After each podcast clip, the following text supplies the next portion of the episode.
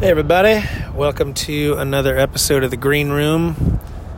Uh, it's uh, 10:14 p.m. on a Wednesday evening after a show in Cranston, Rhode Island, and uh, I'm driving back to New Jersey for uh, some shows coming up this weekend, and just wanted to give you the update on this particular night. Um, what a cool evening in Cranston. Uh, it's funny. I uh, I've played this church twice now. Actually, tonight was the third time. And the first time was with a guy named Mark Schultz. I don't know if you know Mark or not, but he was a great singer songwriter. Still is. Um, had a bunch of hits. I don't know, maybe the '90s, early 2000s. But we toured together a bunch of years back and did five nights together up in the Northeast. And then, second time I played here was with Jason Gray, and he and I have done uh, a bunch of shows together as well. And um, those are always good. And uh, tonight was just me at this place. And night of Christmas worship uh, had a really just great night. Um, trying to just kind of process, excuse me, a couple of the conversations. Um, but I got like two hours left of driving tonight, so I'm gonna have to stop halfway through. It is tw- 27 degrees outside, so it's easy to wake up when you're driving in this uh, in this type of weather. Anyway, so I'm trying to process a couple of things that happened tonight, and the the pastor is a the pastor team in this place is a husband and wife duo. Great people, just really uh, good good folks serving the town of Cranston in this area. And it's funny because this church is um, I grew up like a quarter of a mile, a half a mile. I lived like my old house was like probably not even a half a mile away from this church. It was kind of funny driving up and had a whole bunch of memories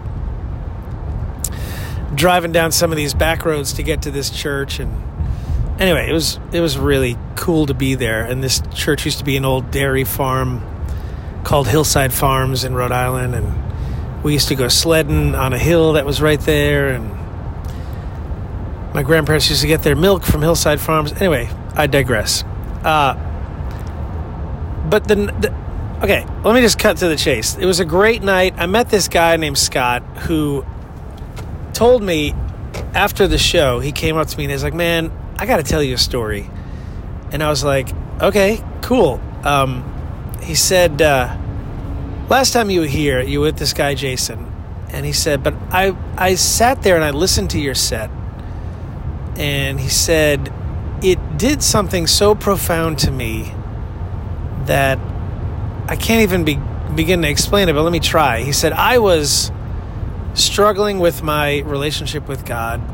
I couldn't listen to worship music. He said, I just couldn't do it. He said, I was like Black Sabbath and classic rock and all that kind of stuff all the time. And he said, But I saw you that night. And he said, You, he said, this is, this is exact words. He said, Man, you broke me that night. And he said, I just couldn't stop crying and listening and he said and now that's all I listen to is worship music and gospel music and I love it. Like and I was like wait tell me that story again. He's like listen my background is 25 years he'd been struggling with drugs alcohol eh, you name it he did it. He he used to do crack and cocaine. He would smoke it seven days a week. I mean, the dude was a mess. And he got into a relationship, and I've heard this story before because if you do a lot of work in the addiction and recovery community, or a little, and you start talking to people in that community, you'll hear stories of just how God has literally changed them like cold turkey overnight without the the uh, the support of, of, a, of a team around them. And so he said, I, I, I was doing it for 25 years. God got a hold of me. I stopped cold turkey. and it changed my life.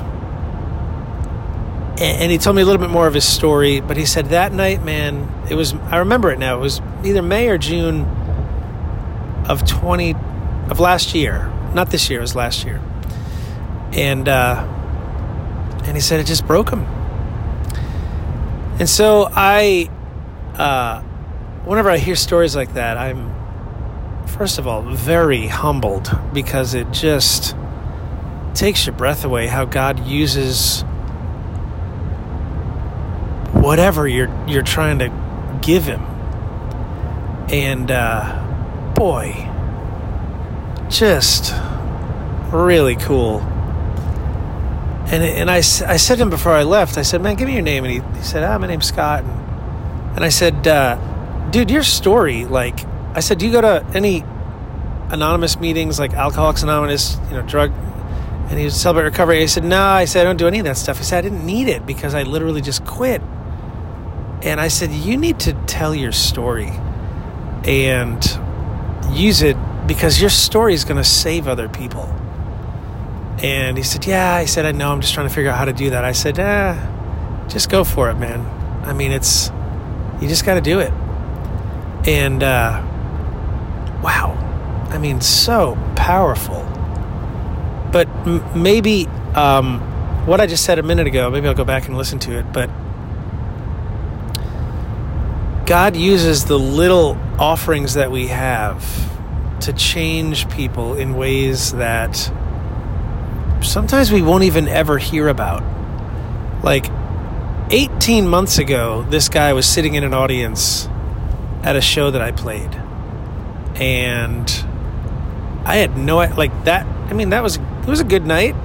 You know, Jason and I had a good night, sold a bunch of merch, got a couple kids sponsored like yeah, it was cool. No, you know. But that happened that night? Come on. Like let's talk about that. And so wow. Love it. So that was one of the biggies, uh, you know, a couple of the people said to me, they were like, "Man, the last time you were here, we we thought it was great, so much so that we didn't really care about the headliner. We really just wanted to listen to more of you." And I was like, "Oh, that's very kind of you to say. Uh, I appreciate that." But um, I actually, believe it or not, get that quite often, where people are like, "Wait, why are you only getting twenty minutes?" So, anyway, that's story of my life. Uh, but anyway, it was a great night. And uh, boy, the people in this church and the community, just really wonderful people. So, excuse me. Sorry if I'm making you yawn as you listen to this. Uh, but um, really great night. Uh, four kids sponsored. Woohoo! Uh, you know, I love hearing that and seeing that. Um, people were uh, were totally into it.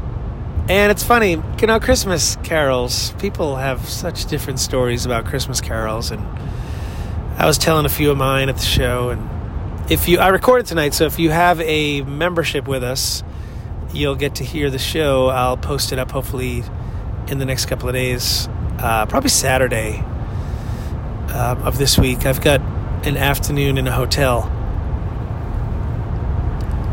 So, um, I gotta wake up so I'll get that stuff posted. It's I'm, I'm a little behind on my content inside the membership area because I've been so busy.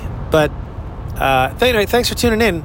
Uh, great to be here. I'm gonna stop off and get a I don't know a Coke or something to try and wake me up as I drive another two hours. And if you're around, um, I think I'm going to be publishing this towards the back end of this week. So if you're around this weekend, New Jersey all weekend, next week, uh, we're all over the place. I got five shows next week as well, or six shows. Oh, and if you catch this before our live stream, buy a ticket to the live stream. We're doing a Monday Night Worship Christmas party on December 13th, so join us for that. Uh, okay. And if you just want to join us, join us. Head over to joindavesband.com and get involved and get access to our membership and all that we have going there. Uh, it's a good place to be.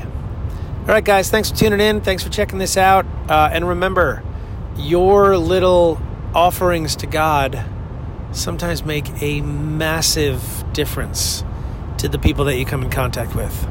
So do with that what you will. All right. See you on the next one. Later.